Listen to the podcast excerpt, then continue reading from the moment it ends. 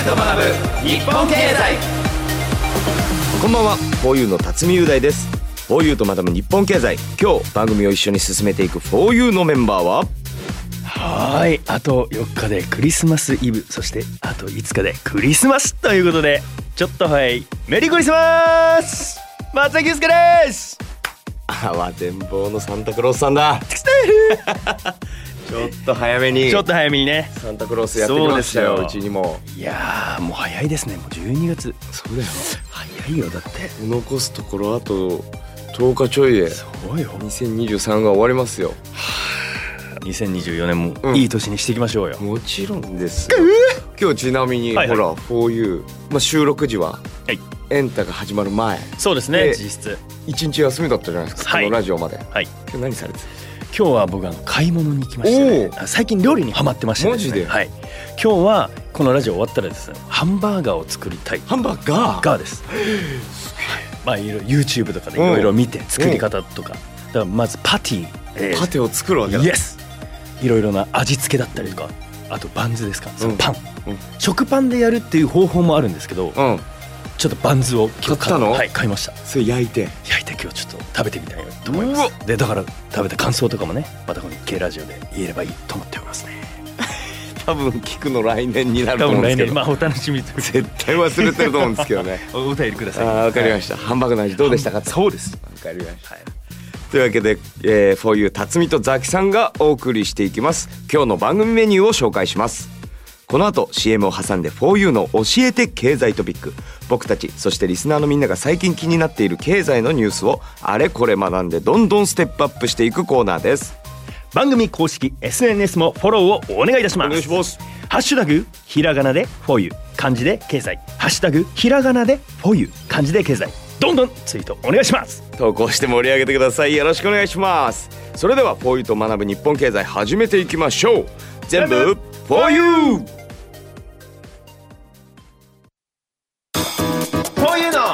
教えて経済トピック。4U の辰巳雄大です。松崎祐介です。このコーナー 4U の教えて経済トピックでは最近僕たちが気になっている経済の話題そしてみんなからの素朴な疑問や質問メールをもとに楽しく学んでどんどん賢くなっちゃおうというコーナーでございます、はい。経済やマネー投資について身近な疑問や質問を何でも送ってください。お待ちしております。そして今日も僕たちに経済を分かりやすく教えてくれるのは日本経済新聞編集員の山口明さんぐっさんです。ぐっさんよろしくお願いします。はい山口です。よろしくお願いします。お願いします。ぐっさん料理はされるんですか？まあごくごくたまに、えー。あのあの最近でもパン焼くんですよ。おい朝？そんな慌ただしい。休みな休みの日休みの日に？え何パンですかそれは？あのねそんな凝ったので食パンかバゲットっていうかフランスパンかその2種類を今でも出来たてって美味しいですよ。ね あーちょっとああ後で聞いていいですか？ゆっくりやってください。後でさあ今日のテーマはこちらです。年収の壁ってなんだ？超えるべきなの？超えない方がいいの？ということでまず聞いたことあった年収の壁。年収の壁ですか？今パッと思い浮かんだのは塗り壁か有吉の壁っていうはい。ちょっと。キレッキレじゃないですか今日。本当ですか？シュンシュンシュンシュン切れてない。切れてなかった。あ切れてなかったですえそうね。年収の壁ってでもよく聞くんですけどほうほう。いくらから何がどうっていうのをやっぱ細かく知れてないなと思いまして、はい。普通のイメージとして壁がある、よしそれ聞いたら超えた方がいいのかなっていうパターンなんですけど、ん。そういう話でもないようなこの年収の壁。ぐっさん気になる。ちょっと分かりやすくポイントを教えてもらってもいいですか？はいわかりました。あの今日はまあまたポイント3つではい。説明していきたいと思います、その1はねまあ年収の壁ってそもそも何なのかということですね、その2は年収の壁はなぜ問題なのか、はい。でその3私たちは年収の壁とどう付き合ったらいいのかということで整理してお話したいと思います。よろしくお願いします。はい、でまず一つ目のポイントなんですけども、はい。年収の壁って大体何っていう話なんですけども、うんうん。これまあ一言で言うなら税金や社会保障の面からある一定の年収を超えて稼ぐとちょっとその稼ぐのをちょっとためらっちゃうっていうような状況になるので、まあ、年収の壁って呼ばれてる。年収の壁っていうワードがだってすごいですもんね。んうん何っていう。うんうんうん本当仕事したいのにしない方がいいみたいに。うん確かにそう聞こえちゃう。そうですね、うん。はいはい。確かにそう近いんですけども、まあちょっと詳しい説明を少しちょっと後にしてでちょっとここで復習をしようと思います、はい税金や社会保障の面での問題っていうふうに言ったんですけども、はい。はい。税とは何で社会保障とは何か、はいはいはい。ということをちょっと改めてお二人なんかちょっと説明できますか？まあでもいわゆる税金。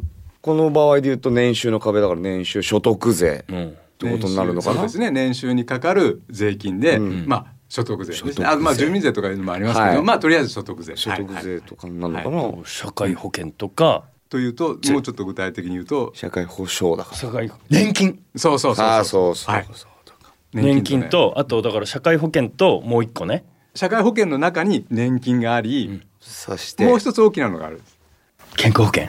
健康保険ですね。いいですね。そうですね。出ましたね。出ました。はい、その税金を払ったりそういう年金の保険料とか、健康保険の保険料を払ったりすることがちょっと年収との関係でうん。壁になったりするっていう話なんですよね。はい。はい。で今回その大前提として正社員で働いてる人とか、お二人のようにもう自営業というか、そういう形でもう働いてらっしゃる方というのはちょっと置いといて、はい。ここで一番問題になってくるのは誰かに養われてる人。はい。まあ一番世の中で多いって言えば旦那さんが働いて、奥さんがはい。パートとかで働いて、はい、その時に問題になる話なんですよ。ね、そこでお稼ぐお金、そうなんですそうなんですよ。うん。だから結婚していてて旦那さんが正社員で働いてて、奥さんはまあパートとかにちょっと出ててまあ少しお金を稼いでる、そういう時に税金とか社会保険の面で有利になったり不利になったりとかあるそういう話がありましたよね。ありました、はい覚えてます、はい扶養に入っているとそれで賄われる部分があったみたいなことですねそうですね。はいはい。まさにそうです。あの夫の扶養に入ってると、それによって年金特に年金とか健康保険の保険料を払わなくていいんですあよ。あはいはいはいはい。で税金なんかでも基本的には自分でのその収入がなければ払わなくてもいい、はいというようなことなんですが年収がある額を超えるとそこから税金を払ったりさっき言ったはい厚生年金、年金の保険料とか健康保険の保険料とかを払わなきゃいけなくなるそこの分かれ目のところを年収の壁と言ってわかりやすい。さあその壁いくらですか？確かにいい質問。気になる。はい、そうなんですよね。はい、実はここもややこしいんですよ。ほ。壁いっぱいあるんですよ、実なはる。ほどなんだもえう何枚も壁が。そうそうそうそう。壁っていうかハードルなんだ。ああそうですね、うん、その人の状態によって状況とか、ね、収入によって違うんですけども、はい。一番低い壁は、はい。最初の壁は年収で103万円、103万円。はい、ここを超えるとまず所得税が発生するんですよ。ほう、はいこれより下で働いてれば、うん税金払わなくていいんですよ。なるほどね。その次の壁っていうのが、はい。106万円もしくは130万円っていうのがあるんです。よ。106かこの130アバウトですね。確かにね。あのなり。106万円と130万円の方はこっちは税金ではなくて、さっき言った社会保険料、はい、はい。年金の保険料とか、健康保険の保険料を払わなきゃいけない壁が106万と130万円って2つあるんですよ。へこれはもうちょっと後でもう少し詳しく説明しますけど、そこでまたほら引っかかると払わなきゃいけないから壁になってるということで,、う一個。最後っていうか、まあ、もう一つの壁っていうのがありましてそれが150万円。え150万円の壁、っていうのがあってこれはあの結婚している方でまあ普通はまあまあ夫婦で旦那さんが正社員の会社員だって奥さんがパートで働いてたりした方が150万円を超えると旦那さんの方についてる配偶者の控除っていうのがあるんですよ。はい。それ奥さんが働いてなかったら、その分は大変だから税金負けてあげましょうっていう配偶者控除っていうのがあるんですけども、はいはいはいまあ配偶者特別控除っていう、まあ、厳密にそうなんですけども、その控除がなくなっちゃうので旦那さんの方の税金が少し増えたりするはい。っていうのがあるんです。だから家族で見たら税金が増えてる。そうですね税金。え103万円106万円130まあそして最後の150これ3つの壁ありますけど、はい。特に重要な壁とははい。何なんでしょうか、えっとね最初の税金がかかってくる103万円の壁っていうのは、はい。はい超えた部分に税金が低い税率しかかかってこないので、確かに税金を払わなきゃいけないんだけど、大したことはないんですよ。払うことにはなるなるけども大したことはない。はいで一番最後の150万って言ったやつも、はい。旦那さんのその控除が少し減るので、税金はまあ確かに少し増えるんだけども、これも大したことはない。ほうほうほう。問題は106万または130万の方なんですよ。はい真ん中の壁？はい。はい、ここが要するに社会保険料を払わなきゃいけなくなるっていう壁があって、ここがちょっと問題。でこれなんで2つもあるかっていうと、106と130が。うん。確かに。106万の方はパートで勤めている会社が大企業かそうでないかによってうん。ちょっと変わってきほてうほうほう。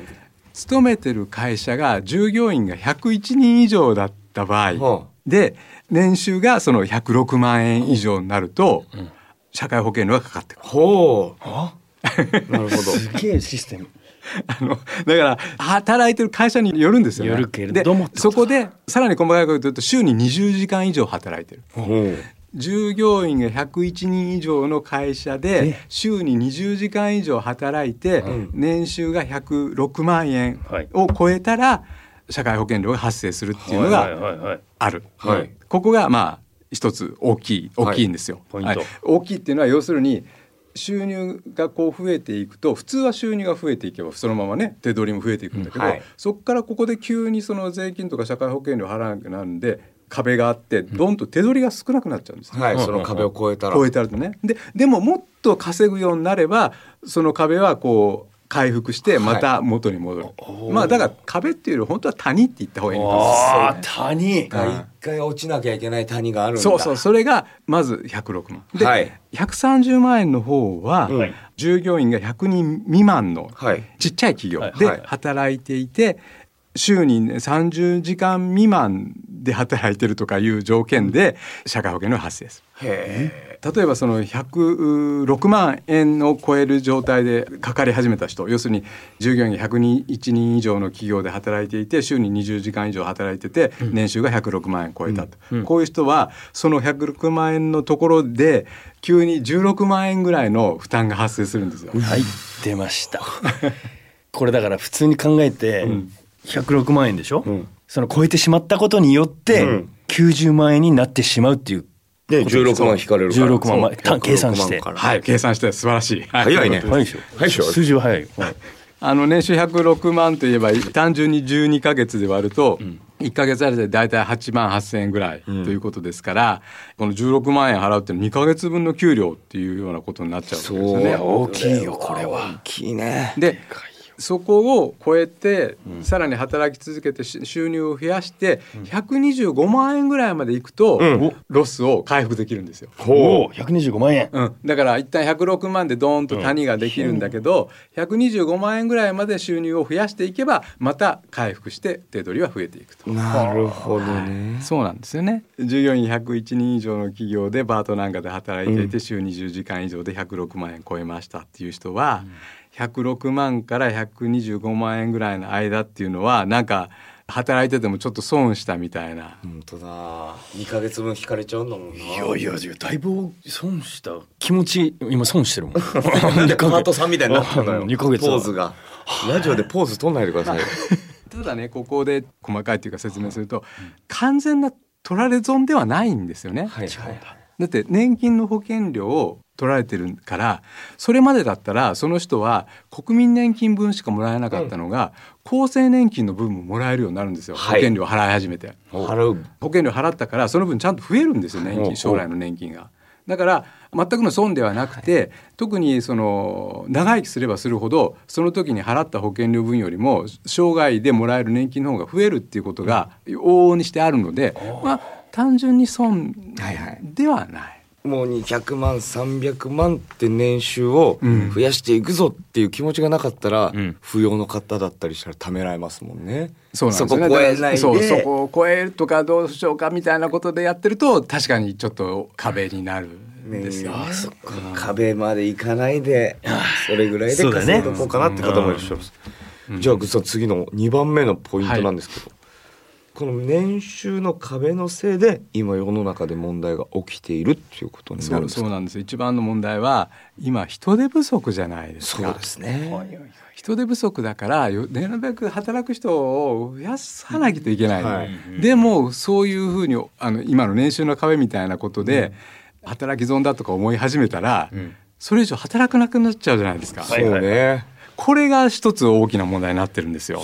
そうだよ働きてほしいのに。そうそうそうなんですよ。これだともっと働いてほしいって言いづらいですもんね。その106万超えようかな、この壁をねそう思ってらっしゃる方がいたら。いたらね。そうん、で企業も致し返しっていうかその企業だってもっとほんと人手が欲しいはずなのに、あの社会保険料ってあの企業が半分負担しなきゃいけないじゃないですか、はい。だから安いあの低い年収で働いてもらうと企業の側も得っていうのもあるんですよ。そっか、企業の方も106万超えたら半分払わなくちゃいけなくなるから。そうそうそうそうそうだからここはだからでも企業はよく考えなきゃいけないとこで、人が足りないって言ってるのにやっぱりなるべく皆さん安いやから働いた方が得ですよみたいなこと言ってるとその企業が大体人手が足りなくなるっていう。であるかその回らないっていうことですよね。ですよね。はいはい。うんでまあ大体その今ほら物価なんかも上がってきてるから給料を上げようっていう機運が結構盛り上がってるし、はい上げてほしいっていう声も強まってるわけですよね。であのほら最低賃金なんていうのも上がってきてるし、はいというような流れはある。でここでザキさんあの、はいはい。年収の壁が今言ったみたいに106万なら106万のままで、時給が上がってったらどうなりますかね？基本的に時給は上がるのは嬉しいことです。はい嬉しいねはい。はいね。嬉しいです。でも壁を越えたくない、うん。イコール、うん。うん。要は労働時間を減らす。まあそうですね。だから、もしその、えっと、今のままの状態でちょっと壁の手前で、あちょっとここぐらいがいいやって言ってた人がいたとしたら、時給だけ上がってったら、勝手に超えちゃうかもしれないわけですよね。そう そうなんですよ。まあそういうでザキさんが言ったみたいに、じゃあ余計に減らそうかみたいな、そういうことになっちゃう。ねそうそう削減すると。はい。うわーでもグッズさんこれ人間が作った壁じゃないですか、はい。このルール税金の、はい。だったらこの制度を変えていこうみたいな議論には今なったりはしてないんですか？そこがなってるんですよ。なってる、はい、これがポイントの3つ目のあの年収の壁とどう付き合ったらいいのっていうところに説明入っていくわけなんですけども、うん。はい。ただねなかなかこれが難しいことでして政府はね対応策を取ろうとしてるんです、実際にもうこの10月からほ例えば106万円を超えて手取りが減っちゃうっていう人がいるっていう企業に対して補助金出す。政府がですか？政府が。だから減った分を賃金で補ってあげてくださいみたいな、はいはそういう補助金をこの10月から出すってことになってるんですよ。なもう始まってるんですか？はいはいはい。で、えーもう一つのあの130万円の方、うん。はい。こっちの方も130万円をなんか超えたと言っても、1年2年ぐらいはちょっと暫定的に扶養から外れるんじゃなくてなんか今ちょっと増えたんだみたいなことでお多めに見てあげようみたいなことで、そのまま130万超えてても扶養に入っててもいいですよみたいな。12年は、うん、でもこの対応策に関しては批判が出てるんですよ。おおそれは何でですか？パートで扶養に入ってる人が賃金をこう伸ばしていったら保険料払い始めてそこを埋めてあ政府の補助金で埋めてあげる。でも正社員で女性の方が多いのでたまたま女性を例にしますけど正社員の女性の人から見たらパートの女性の人が壁を越えたからって言って補助金出してあげる。私たちは正社員の女性はもう最初からずっと社会保険料も税金も払ってるわけですよね。なんでじゃあそういうパートの被扶養女性にだけ養われてる女性にだけ補助金出すの？みたいな。っていうことかそういう気も出るわな。ですよね。確かに。ずっと払ってた人の気持ちを考えるとってことですよね。そうですね。でおの同じく同じような立場で、えーパートで働いてたんだけど私は分かった。もう106万円の壁とかを大きく超えてやるっていうんで、一生懸命働いた人も1年前2年前にそういうことを決断してやった人に対しては何もなかったわけですよね。そ れは不満が募りますわ、うん。というようなことで不公平だっていう批判が出てるんです。はいはいやーでもやっぱりでも自分の立場というか、い。うん。によって年収の壁の存在感が結構変わってくるんですね。えそうなんです。そうなんです多くの場合はこれは旦那さんが働いていて奥さんは被扶養者の立場でうんちょっとパート勤めをしてるっていう人の問題だったわけですよね問題なわけですよね、このいろいろ問題ができてるのは。これはでもよく考えてみると次第にそういう人いなくなってきてるんですよ若くなれば若いほど。うん要するに夫婦今共働きが増えてるじゃないですか。うんうんだから男性もはちゃんと正社員で働くし女性も正社員で働くっていう人が今増えてきてるので、これ時代とともにだんだんそういう問題って自然となくなっていくっていうのは一つあるんですよ。男女関係なく自分で力であの稼いで収入を得て税金も保険料も払っていくっていうのがまあある意味対等な立場でになるべきだろうっていうのもあるし、その方が男女平等で子育ても稼ぎも全部2人で一生懸命やっていくっていう考え方が増えてきてるのでそういう考え方にまあどんどん乗っていけばあの自然となくなっていく問題ではある。ただ片方の給料で養われるっていう人は残るんで、はい。そこをどうするかは まあ難しいな難しい。だ国もあのちょっと抜本的に制度を変えようとはしてるんですけど妙案はないんですよ。はい。じゃあその人から保険料取るかっていうと、うん。なかなか難しいし。そうですよね。うん、ただまああの養われてると言っても働いて少しでも収入があるんだったらそこから取ればいいじゃないかっていうのはそれはまあ一つの考え方ではあるんですけどね、でも全く収入がない人からじゃあどうす旦那さんから2倍取るのとかね、なかなかそこは難しくて、はい。いろんな今まだ議論して検討されてるっていう状況ですね。はい。じゃあ行きますか。はい今週も。はい行こう。学んだ内容をもう一度クイズで復習。はい。題して。ぐっさんのステップアップクイズ。いやー来ました。だよ。なあグッさんのステップアップクイズ。はい。はい、じゃあ今日のポイントを復習するためのクイズを出しますので、い。お二人で答えてください、はい。リスナーの皆さんも一緒に考えてくださいね、はい。では早速いきます。はい。年収の壁いろんな数字があったんですけども、はい中でも特に影響が大きいのは勤めてる会社によって2つに分かれます、はい。それは何万円または何万円の壁でしょうか？もう本当に覚えてます、うん。これ言っちゃっていいですか？おーもうさあどうぞ酒いいよ。はい。はい。106万円または130万円です。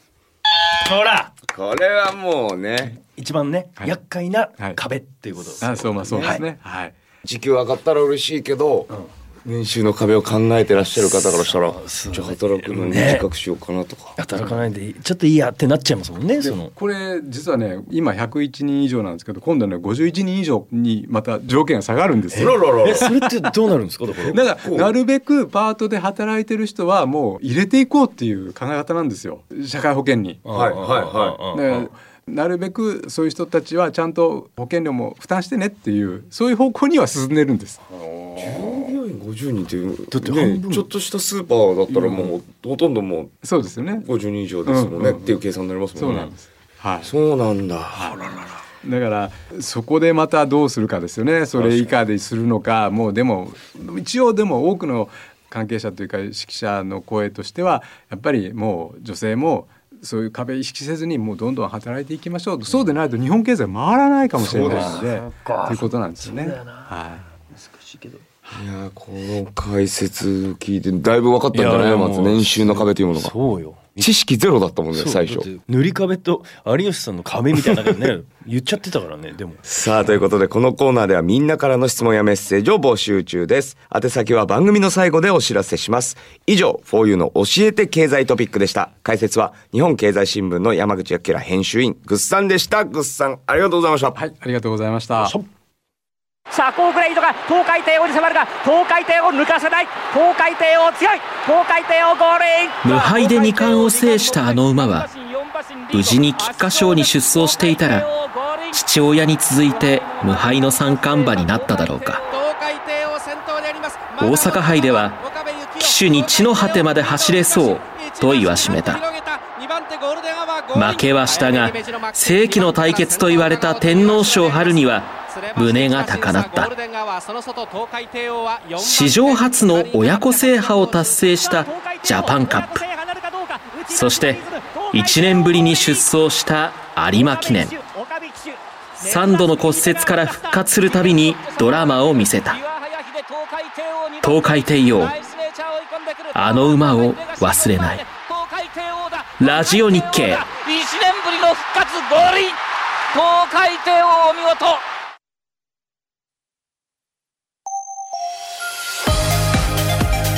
フォーユーがお送りしてきました「フォーユーと学ぶ日本経済」さあ年収の壁でしたけどいや今回ねそのやっぱお金のことじゃないですか、うん。しかもまあそれぞれ人それぞれやっぱ年収というかねはい。働いていればそれぞれ違い異なりますし、そうだね。その年収の壁っていうのをやっぱり改めて数字にしてはっきり見た時に自分はどういうバランスなんだとか、そうこれをちょっと人生のね壁にねちょっと置き換えてみました。松の人生の壁に置き換えた、はい、ちょっとやっぱり僕もね昔からこうずっとねこうやってラジオにも出会って辰巳君とはオーディションも一緒で 今もこうしてラジオをやられて、しかも同じメンバーということで、これもやっぱり人生の壁を乗り越えてきたからこそまあ今あると思うっていう。なんか素敵なようでそんなに中身のないまとめが今。年収の壁 なんかすごいうまいこと言ってるトーンなんだけど文字起こししてみたらそうでもねえなみたい 普通のこと言ってる。ななんか言ってたなって。だから年収の壁にかけてこの人生の壁っていうのもねなんかかけてみたら